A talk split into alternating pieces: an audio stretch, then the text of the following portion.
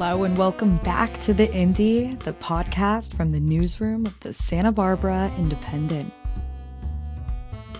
I'm your host, Alexandra Goldberg, and on today's episode, we've got the summer buzz. It's been a busy month here in the 805, and coming up this weekend is the 49th annual Santa Barbara Summer Solstice Parade, a longtime summertime staple for the community. And earlier this month, Bloomsday, an annual book celebration of the influential and controversial novel Ulysses by James Joyce. This went down on June 16th at the James Joyce Pub on State Street. Now, the Indy Pod has the summer buzz about what Santa Barbara has been up to this June. But first, speaking of buzz, we sat down with a local beekeeper who chatted with us about the importance of beekeeping on the coast. We are a fruit basket of America, and these little honeybees play such an integral part in our very own food production, where bees can be traced back to a third of what we eat. The Indy reporter Chiloe Spelius took a tour of some local beehives. Here's the story. This is the sound of hundreds of little honeybees buzzing inside of a beehive, working away to make their precious honey. Bees are direct contributors to food security. One out of every three bites of food is traced back to the efforts of a honeybee. Fruits and vegetables start off as flowers, and flowering plants depend on pollination to mature into fruit, so you can thank the bees for the strawberries in your salad. According to a study conducted by the Food and Agriculture Organization Department of the United Nations, bees contribute to a third of the world's food production. Today, I'm interviewing a beekeeper located right here in Santa Barbara. We will be talking about the dynamics of a beehive, the challenges and threats bees are facing, the effects winter storms have on the hives, and the importance of beekeeping. My name is Jose Luis Llanes. Came to Santa Barbara about 20 years ago. Um, working on I've been working on farming, uh, beekeeping, um, taking care of horses and all kinds of stuff. I love the outside life. Uh, the bees are one of my favorite animals here in this town. Thank you so much. Why did you start beekeeping? What inspires you to take care of these creatures? I started uh, when I was in high school down in Mexico. I learned how to uh, take care of the bees how to take care of them the proper way. They love you, they give you their honey. So we start working with them and see how beautiful they are, how special they are, and how much we can get out of them. Can we dive into the complexity of a hive? How does it work? Where does this honey come from? Hive itself is, uh, we have three boxes, which one is, uh, they call it a hive. Those are big frames where the queen is usually is laying eggs. On top of it, we put what they call it honey supers. And it's basically um, when mama is coming into the grocery store every weekend, bringing food for the week. The bees are the same way. They bring honey into the hive for the whole winter. They don't know how it's gonna be. If it's gonna be a really hard winter, so they're gonna have food in the hive. So the hive has a queen. Each one has a queen. Some of them have two. And then they have the bee workers. The bee workers, which are amazing, amazing how much they work in, into the hive. And the drones, where the only, the only, his only job is eat and mate with the queen. Can you explain and describe to our listeners the ecological significance that bees have in California and more specifically here in Santa Barbara? Well, the bees are uh, one of the most important things in the natural system because without bees, uh, the plants will not pollinate to each other. So they are like really important in the whole area of uh, you know planting and flowering and uh, fruits uh, because there is a lot of a lot of trees, a lot of uh, trees that they do not pollinate themselves. So the bees, what they do when they fly from flower to flower, they are pollinating and they don't even know. They are collecting honey and they are pollinating all the fruits and uh, flowers that we have around the world. In Santa Barbara is really important. The whole, the whole world is really important, but in Santa Barbara, most of it because Santa Barbara produces a lot of percentage of the of the um, of the food that we all eat in the United States. It's a really important point you bring up. California, Santa Barbara, Ventura, Oxnard area is considered the fruit basket, I suppose. Yes, it is. Uh, and then uh, fruits and vegetables, uh, most of them come from here, from this area. For for us, it's just uh, important. And I can imagine all of the fruits and vegetables, they all trace back to the efforts of the honeybee. Yes, they do. Believe it or not, uh, they do a lot of work. We don't know. A lot of stuff has been done without of us knowing. As a community, we recently experienced an extreme and unusual winter in terms of rainfall. Did this affect bee populations and honey production? Yes, um, you know, it's been tough. It's been tough for the bees the last five, six years. First, we had a drought, so they don't really have much honey around. Now we have a big, huge um, winter with a lot of water, a lot of storms. So, one of the problems that we're facing right now is the weather. All this fog and all this rain, you know, it is good for natural, but it is sad because it's washing off all the honey in the flowers which the bees needed. So it's been a challenge, but uh, little by little they have been working, bringing honey into the hive. What are the challenges that honeybees are facing in today's modern world? The bees are facing a lot of challenges. The weather, the fire that we have here in California, all the fires. Um, but one of the most important things are the pesticides that people are spraying on the plants, on the roses. So that kills the bees, and um, that's the, our enemy number one here in these areas for the bees. So you're saying that if a bee pollinates a rose that has had pesticide sprayed on it, that that bee will ingest the pesticide, carry it to the hive, therefore affecting entire beehives. Yes, exactly. And a lot of them don't even make it to the hive. Uh, they just die on the way uh, we had um, a study here in Santa Barbara about you know four or five years ago that they uh, they found dead bees everywhere. So somebody had the idea of putting them in a plastic bag. So they took them over to UC Davis, and they find out that these out of this bee, dead bee, there was a larva coming out that became a fly. So we're still doing that, researching for that to see what the fly is gonna do or what is the fly about. Uh, but definitely they, they face a lot of a lot of problems all over the all over the world. What are some things that us as beekeepers can do to help these bees face these challenges? Uh, most of them is keeping them um, in a safe place where they can have a nice, happy house, a nice, happy place to live. And then, uh, you know, what I do is uh, we don't really harvest all the honey, like they don't get too much stress we only harvest whatever it is. If they have 50%, we only harvest 20%. That way we don't stress them and they keep working hard. Thank you. Are there any worries or concerns about future honeybee populations for our next generation? Yes, there is a lot of worries about concerns uh, because if we don't start taking care of the bees right now uh, and we don't teach our, our other generations, our youngers, to take care of the bees, to love the bees. There is gonna be a lot of problems in our and our fruit supplies and our fruit growers. Remember, the bees do a lot for us.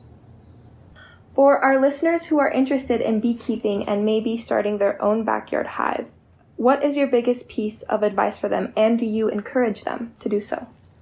Yes, absolutely. I do. I encourage everyone, you know, whoever can have a, a nice jar and wants to learn about bees, it is the best thing that you can do. You can get natural, organic honey for your family, and you can help the world to get you know more flowers, more food. Uh, definitely, this is uh, something that we all need to do. Uh, little by little, um, we have to bring the bees back. There is not too many bees in the whole world. It's amazing how much we can learn from those little animals, and they don't they don't care about working hard. The only thing that I can tell you guys is that don't be afraid to the bees. If you see them in the flowers, they are doing their job. They're just doing their job. They just come over collect the honey from the flowers. If you see them around, don't be afraid to them. They don't not gonna do anything to you. They are just doing their job, bringing honey home. And then everybody, let's get some bees. Thank you. Jose, thank you so much for introducing me to your bees and telling me about their integral contributions in nature and in the food systems. This was such a fun episode. Thank you for coming onto the show and sharing your passion with us. With the Indy, I'm Chiloe Spelius. Thank you so much, Jose, for coming on the show and showing us around the beehives. It is so fascinating to not only hear about how integral bees are in our food systems, but also understand how our extreme weather plays such a major role in their livelihood. Now, up next, the Santa Barbara summer solstice is back this weekend with the theme Roots. The Indy reporter Raymond Vasquez sat down with DJ Darla Bea, a longtime DJ for the parade, who walks us through the historical roots of summer solstice and what the crowd can expect this year. On this episode of The Indy, I got the chance to talk with DJ Darla Bea, voted Best Event DJ for the seventh year in a row and a Santa Barbara native DJ Darla Bea spoke with me about the upcoming summer solstice parade and the impact that it has had on her growing up, as well as what we can expect to see in this year's celebration. So the solstice festival, the summer solstice celebration, is going to turn 50 in about a year. It's been around my whole life and more. and started off as a street performer, a mime walking down the street with a couple of his friends celebrating his birthday and grew into a weekend long celebration, bringing in thousands of people to our community.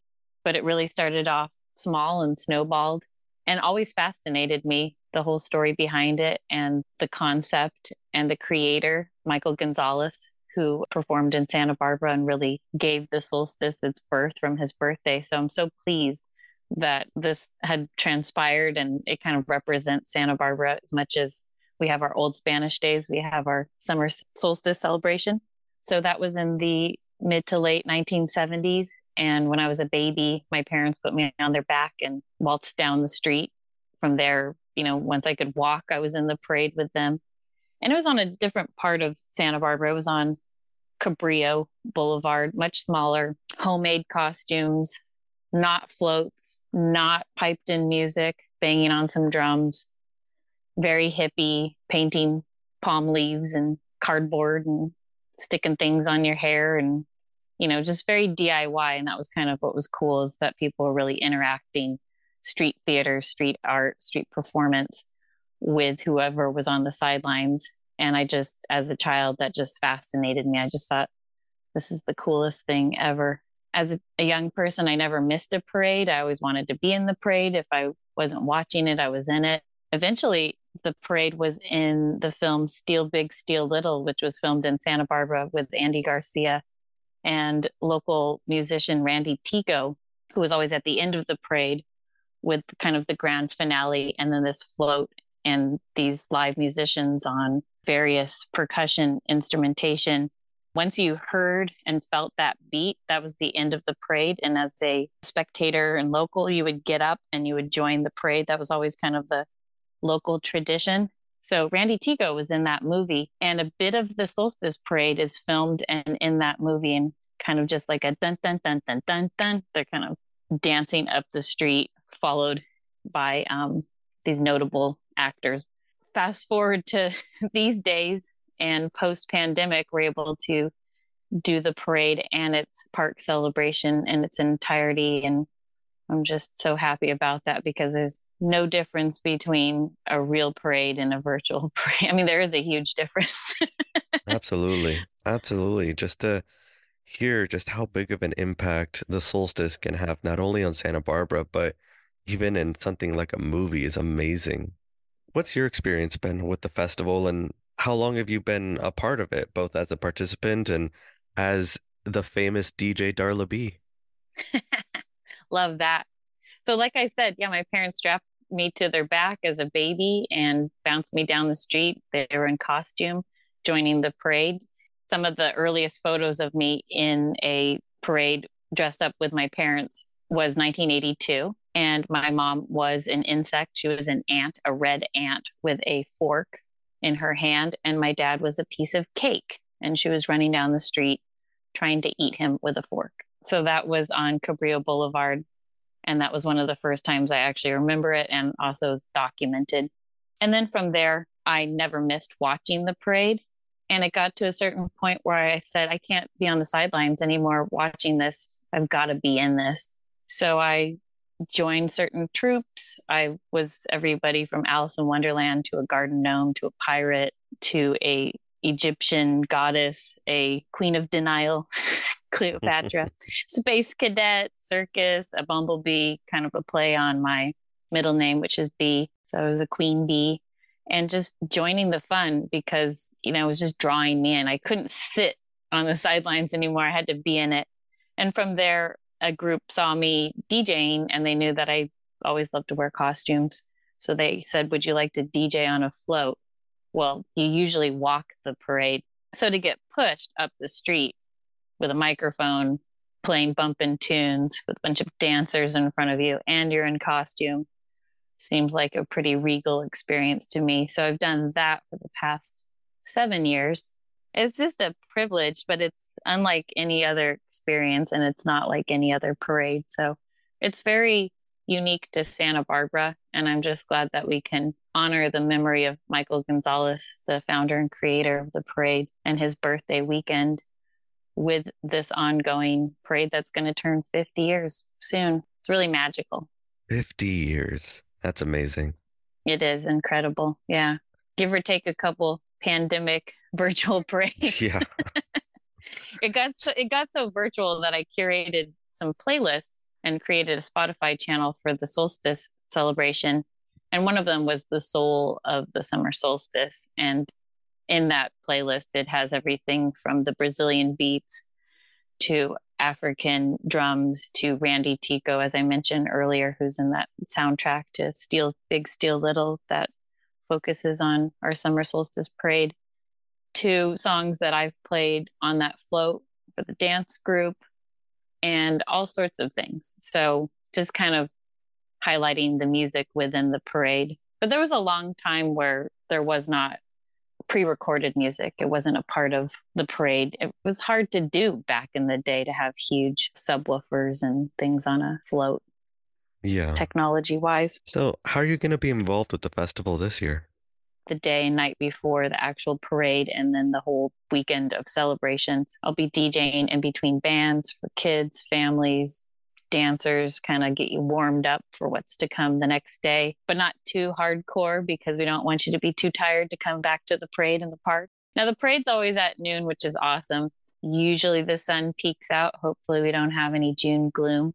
And then you'll see us on Santa Barbara Street once again this time. And the floats and the people and the puppets and the creations will walk, push, get their way up to Alameda Park, park themselves so you can come up and see all these creations. You know, some of them will be bumping tunes. As I did last year, I just stayed in the float and DJ for two hours. I will be up at the stage around 1:40 or 2 p.m playing for a little bit, playing for the La Boheme professional dance group. Those are the dancers um, that I get to DJ for on the float.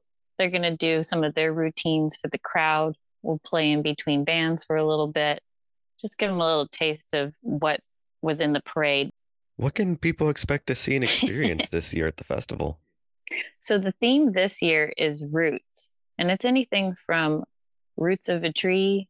I saw root beer floats, roots of flowers, or roots of the celebration. And that's how I'm taking it. Roots of, again, Michael Gonzalez, this mime street performer, creator and founder of this experience, and harkening back to those late 70s, early 80s, where people just had this absolute freedom to let their freak flag fly in the middle of the street, be covered in mud, or paint their face. There was a lot of black and white with mimes in the parade. That was always kind of the underlying theme uh, due to the creator being a mime himself. So there was always this dual black and white paint, black and white checkerboard that was kind of in all of the poster artwork.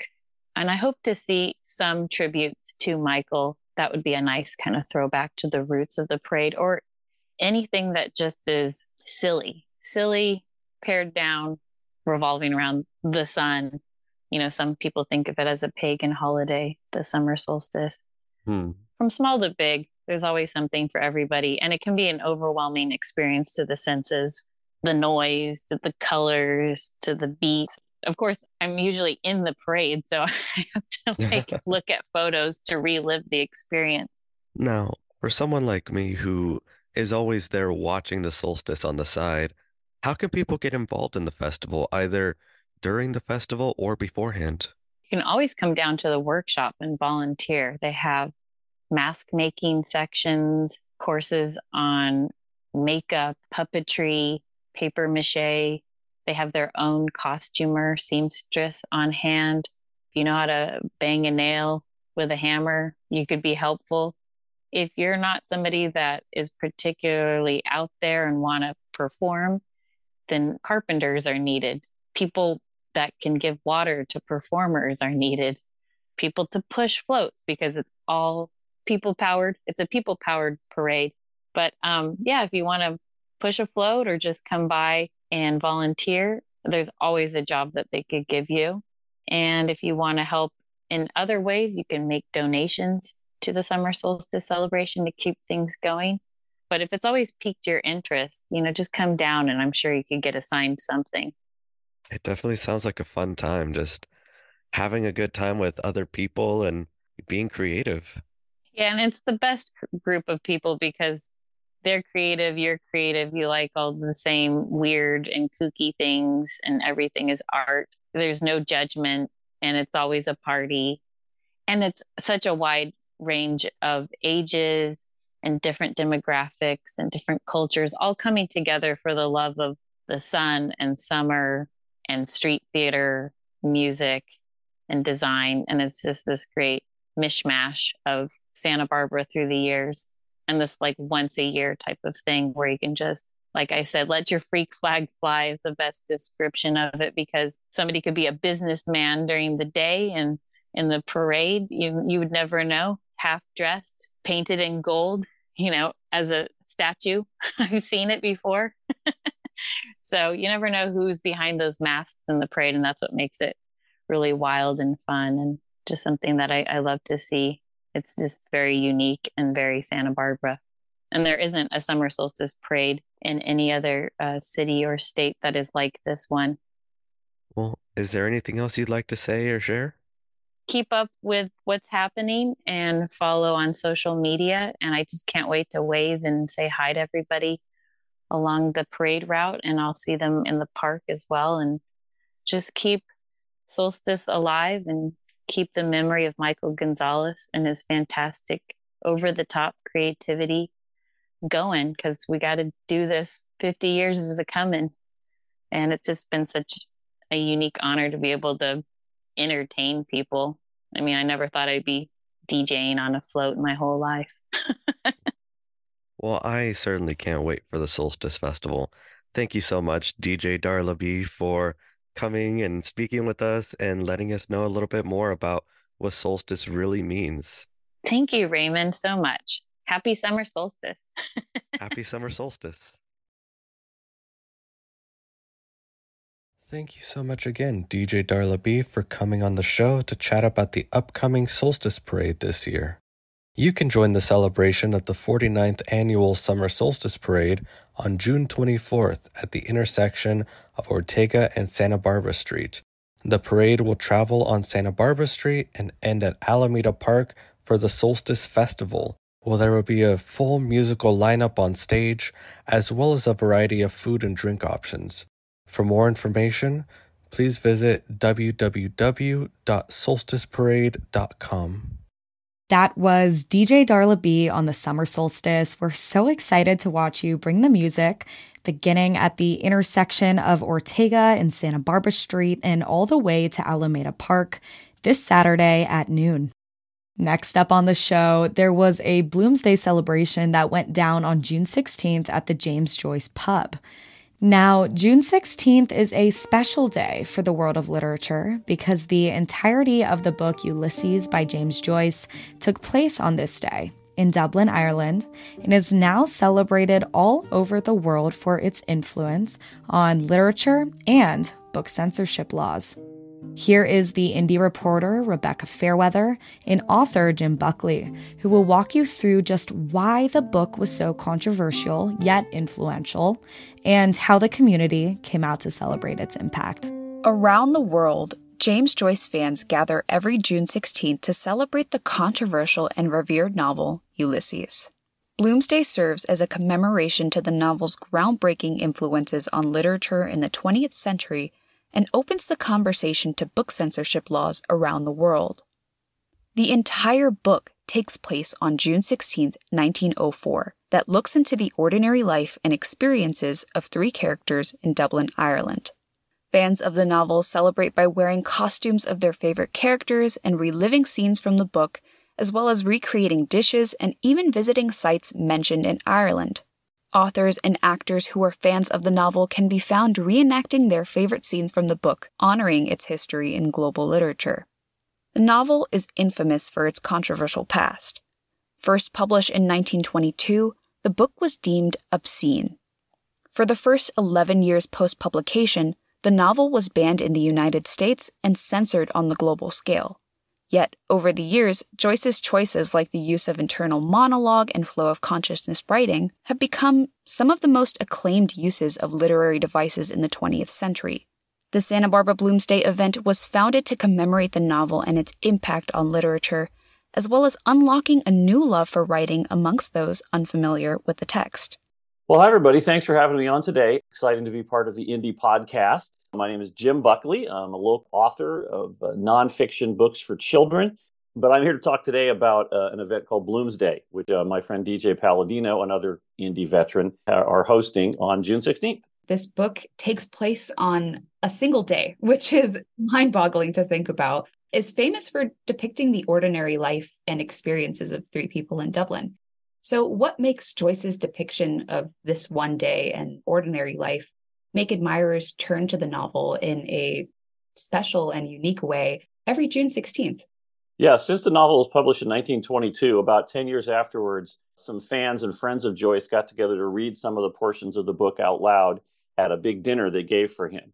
And after World War II, the tradition picked up again, mostly in Dublin, where people would gather and read portions of the book together, sometimes acting it out, sometimes performing music along with it. And probably in the 80s, late 70s or 80s, it really became this worldwide phenomenon. And Bloom's days were held all over the world. And the reason uh, Ulysses was and is so important in world literature really is that it was essentially the beginning of the modern writing in the life of a very small group of people on one day in Dublin, June 16th, 1904, was to represent the entirety of human experience the people in the novel are doing everyday things, but they're everyday things that we all do. That's sort of uniting the reader and and and the characters. And the way that he presents a lot of the information that is happening to these people is in the form of was then called stream of consciousness. And he really tried to, in words on a page for the first time, illustrate and depict actual human thought. Yeah, I love that you bring up the fact that this book has kind of transcended globally, starting in Dublin, making its way all the way even to Santa Barbara. Readers from all over the world can kind of connect to this book and relate to it in many ways. So, sure. is the stream of consciousness and this kind of literary element that Joyce uses throughout the book, is that what classifies Ulysses as a literary masterpiece, or is there something else? Oh, there's much more to it. And, and that's what's great about it. He famously said, I spent seven and a half years writing this, and I expect you to spend your lifetime reading it. He really tried to pack in as much as he could. What's really unique about the book and what's really fun about our event um, on June 16th at the James Joyce Pub is that each of the chapters, there are 18 chapters in Ulysses, and each of them is written in a different literary style, often with a very different point of view. And they all present different ways of expressing human experience and human emotion. There's straight narrative, some of the ones, there's a dialogue, there's some that is written as a play. There's a whole chapter that really comes off almost kind of as a musical theater, the Circe chapter. So this is an entirely different way of expressing information. And and so not only in the way that he chose to express the information and tell the story, but also the things he wrote about.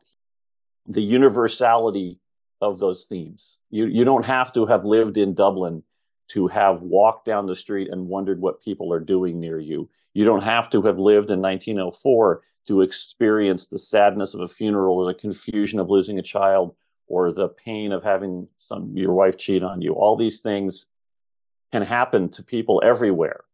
And so the universality of the themes using a literal universe of literary uh, formats is really what has made it so spectacularly popular around the world, although it didn't start out that way. Yeah, that leads into a great pivot into my next question, actually. Yeah, I'm good. I'm really good at segues. you mentioned that the book is kind of a universal journal in many ways. It depicts just everything from everyday life in the novel. So, what makes this novel so controversial after its publishing in 1922?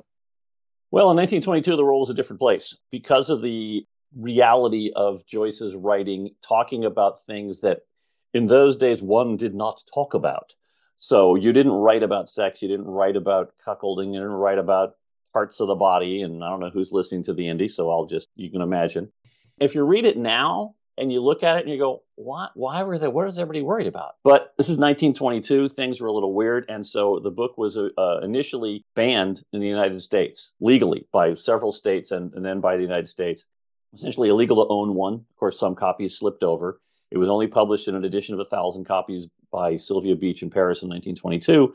And then some of those copies came over. There was an illegal, uh, unauthorized publication that was printed, tried to smuggle it into the United States, and it didn't make it in. And finally, Bennett Cerf and others in America took it to court. And a very wise judge in New York read it and said, This is fine. This is human beings. Publish it. And so in 1930, publishing was finally allowed in the United States.